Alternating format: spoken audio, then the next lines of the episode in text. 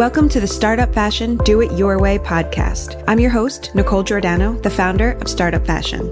Having started in this industry two decades ago, over the years, I watched how the fashion industry laid down rules that were misleading, exclusive, and discouraging.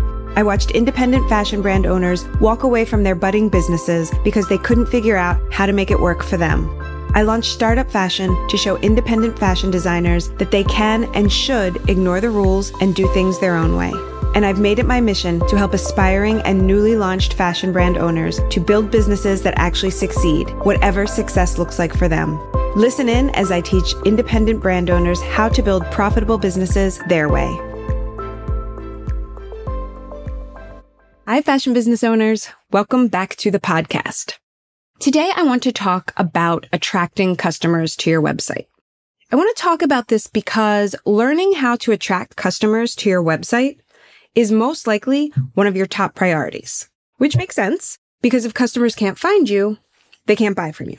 But the thing is, I often hear I need to make more sales, which is a statement that doesn't really get at the root of the issue. It like doesn't really mean anything. If you're lacking in sales, then I would say you have one or two problems. You either aren't reaching people to drive them to your website, or you are driving them to your website, but you're not converting them when they visit, or both. So in this episode, I want to talk about this. I'm going to touch on five strategies to help you attract customers, both new and returning to your website. So number one, create content that users are actually looking for.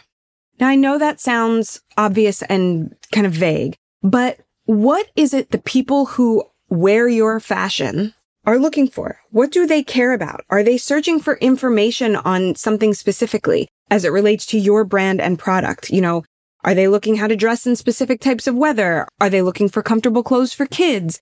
Whatever it is, it's important to carefully consider what your customers are looking for and what they care about and what might attract them to your brand and your website.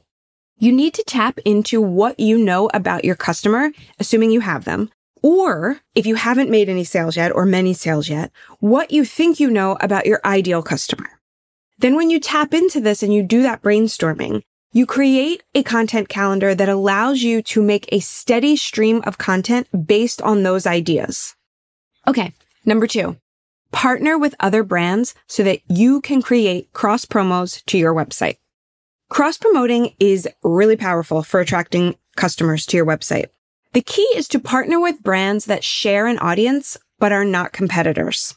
This could mean that you make garments and they make accessories, or it could mean that you make fashion and they make soap, right? Like, as long as the brands align to attract the same type of customer, this can work amazingly well. Number three, optimize your product descriptions across your website. So this is ignored a lot. I'm, I'm going to be honest. I see this a lot where a product description is not very detailed, not very specific, doesn't really give too much information, just the basics. But your product descriptions are a window into exactly what type of products you have to offer and why your customers should choose them. They serve several key purposes. First, they help increase your search ranking for the exact types of products that you're offering. And second, they make it easier for customers to find products that have the elements they're actually looking for.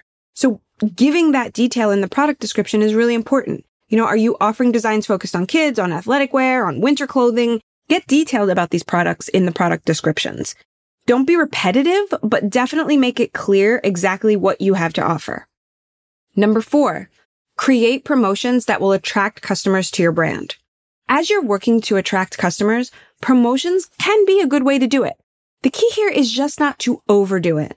Consider running them like twice a year and do it specifically for your email list or your SMS list rather than for everyone who follows you. Promotions often encourage customers to check out items that they wouldn't have purchased otherwise. And they can help to encourage customers to visit your website for the first time also, which may then encourage them to become repeat customers. So again, don't do this all the time, but create some key promotions across the year, maybe two, to really help drive traffic to your website. And number five, use your email list to help draw customers to your website. So you may attract customers from a variety of places, right? Like trunk shows, conferences, social media, whatever. If they don't immediately convert to a purchase, make sure that you're getting them on your email list so that you can nurture them with weekly emails and eventually draw them back to your website to make a purchase. So I know this sounds obvious, but what happens a lot is that brand owners work to get people to visit their site. They're disappointed when that person doesn't make a purchase, but they don't have any plan in place to capture them, you know, to grab their email and then nurture them until they come back to buy.